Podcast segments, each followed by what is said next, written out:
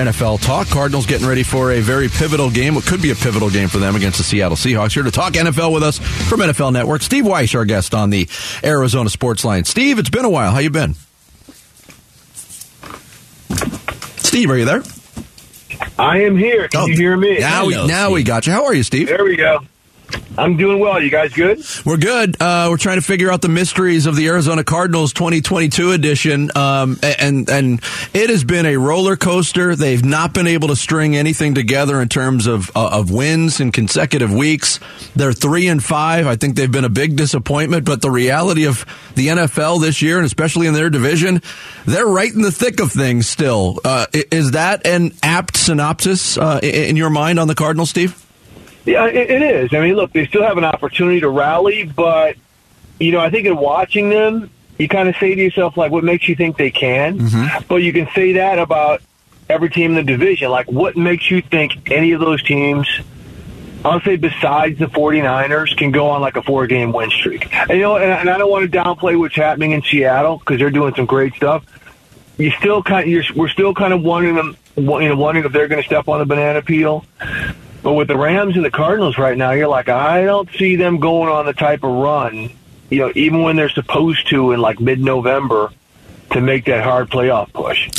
When you look at this offense that is struggling with just the basics of football, with huddling and getting a play in and getting it off without the clock expiring and having to burn a timeout, and that the fact that this is happening midway through year four in the same offense with the same head coach and the same quarterback, well, what does that portend for the future of this operation? Hard to tell. I mean, that's a real fixable thing, um, but it hasn't been fixed yet. I mean, I'm that that's you know the point you're making is really good because I'm like these guys have been together. Kliff and Kyler and a lot of the nucleus has been together for a while. What is this offense? Mm-hmm. I mean, I know people want to call it an air raid offense, but it's not really an air raid offense. There, there's some things they're trying to do with some elements of the air raid, but what is it? Like, what are they trying to accomplish? Because it still continues to be the failsafe is okay, something's not there. Kyler, take off, run with it, and, and we're putting the game in your hands. And, and you know, it's just it's it's just hard to identify exactly what they're trying to accomplish. Yep, Steve Wyche from uh, NFL Network, our guest here on Bickley and Marotta mornings. Um, not specific only to the Cardinals, and, and, you mentioned the word air raid, and that was certainly thrown around a lot when Kliff Kingsbury got to town. But the way that this offense and a lot of offenses are operating these days in the NFL, Steve, is very cautious in the passing game. You know, we got a lot of defenses that are bend but don't break, but uh, also a lot of offenses that have that philosophy. We'll take what the defense gives them. It's made for a hard watch on the product, at least in my mind. What What are your thoughts on that? Well, how about this? What do we typically hear when it comes to uh, trends and new trends? It's cyclical. Mm-hmm. What about defenses catching up? Yep. We're about five years into the whole Shanahan McVay. Oh, we're catching everybody off guard with all the pre-snap eye candy, this and that. Well, now defenses are finding kind of these, not necessarily Micah Parsons type of players, but multi-positional guys, safeties who can come down in the box, play free, play nickel. Right? Isaiah Simmons is supposed to be that kind of guy, but uh-huh. they don't use him so much in the in the multi-tiered roles because it's been a little overwhelming at times for him. But more and more teams are finding these guys, so they're learning to to match up of what's going on offensively. What you're seeing is teams can't score now. It's you know, hey, like you said, bend it, don't break. We're going to move it between the 20s well, look at how many games we're seeing that are 22 24, uh, 22 17, 21 whatever. 11 to 10. And, yeah, oh boy. Yeah, those dandies. Go back to Thursday night on that gem. Um, it's, it's just a weird, the whole red zone scoring thing has really been that's been the hard part to watch is red zone offenses and teams trying to figure out what they want to do. Hey, it's third and one. Do we get under center? Do we go shotgun? Do we motion? Do we throw the fade? Do we run it? That's where some of the confusion seems to be, and I don't know if it's necessarily coaching, quarterbacks making the improper or the proper checks. Um, you know, and, and look, that's where you saw the whole thing with Kingsbury and Kyler, you know, a couple Thursday nights ago. And Kyler was like, calm down, right? That mm-hmm. little blow up on the sideline is when they were threatening. So it's it's just a weird that that's a Yeah. league wide thing that we're seeing more than something just isolated to Arizona. You're not kidding, and, and I think the aesthetics of football with the deep passes and, and that kind of thing have kind of suffered. And I think you're right on the money that that guys like Bill Belichick and Pete Carroll are kind of clapping back on the idea that the league is now in the hands of offensive masterminds.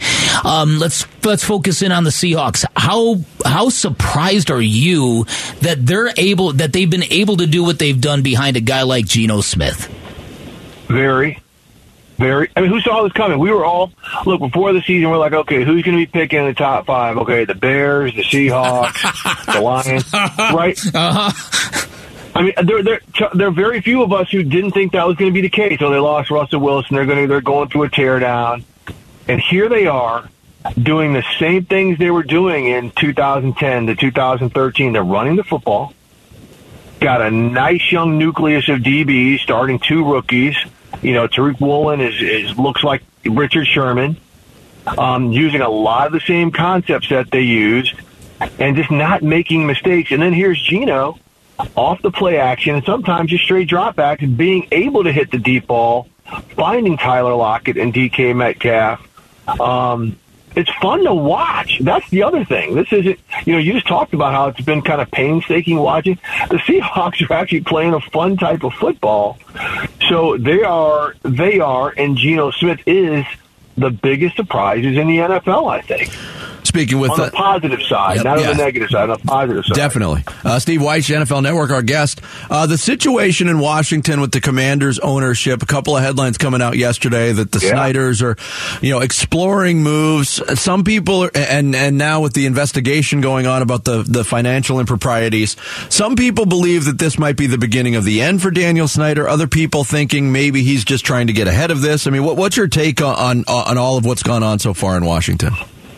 Yeah, Dan Snyder's never been the most proactive um, guy. He's been a reactionary when he does even do anything. Look, when they signal this, it, it signals that they are exploring. But the react, the response from a team spokesman is, "We are exploring all options," which means they are exploring the sale of the team.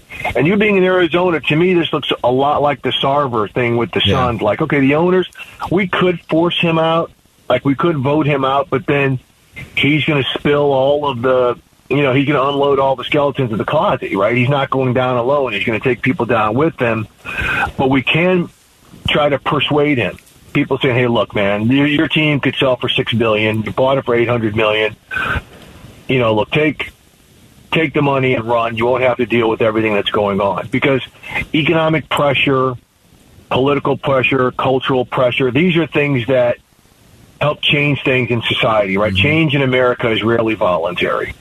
So, you know, maybe he knows this groundswell is coming because all we heard, look, all we heard from him for decades was, "I'm not changing the name of the team." Sure. Well, there was cultural, political, and economic pressure. He changed the name of the team. So that's probably what's happening behind the scenes here. And I do think he's exploring some opportunities to sell the team. And as we know, a lot of NFL owners in the league itself and that fan base would welcome that. It's been a rough year for veteran quarterbacks, and I'm going to steal my, my partner's question here. Russell Wilson, Tom Brady, Aaron Rodgers are all three and five. Matt Ryan also lost his job in Indy. But out of the first three, who's got their best chance of riding their respective ship? Oh wow! See, that's one where you say like, I, I'm still not throwing any of them over the the ship. Um, I would probably say, uh, boy, it's tough. I I still, I Isn't it? still Yeah. have this faith in the Buccaneers and Tom Brady. You know, because they do have weapons, guys that have just stayed hurt. But I think Mike Evans, you know, he's he's one of the best wide receivers we've had in the past five or six years in the NFL. I think they can get it going. We know they have issues on the offensive line. They're playing in a terrible division, um, but I, something is just telling me they can get it to click because defensively they've got the players to make it click, and that side of the ball has not played well either. So when I when I look at the Packers, I just kind of think they are who they are in terms of young receivers that are just going to have to develop. Um, and Russell Wilson, I'm not doubting him as much as I'm doubting the overall operation of that club right now. Mm-hmm. I mean, talk to people around the league. you know, they've got so many, you know, younger and inexperienced coaches in the big moment on that staff that it's going to take them more time to get it together. So I would say of those three, I think Tom Brady and the Buccaneers can turn it around. Steve, it's always a pleasure to have you on the show. Thank you so much for making some time for us today. We appreciate it.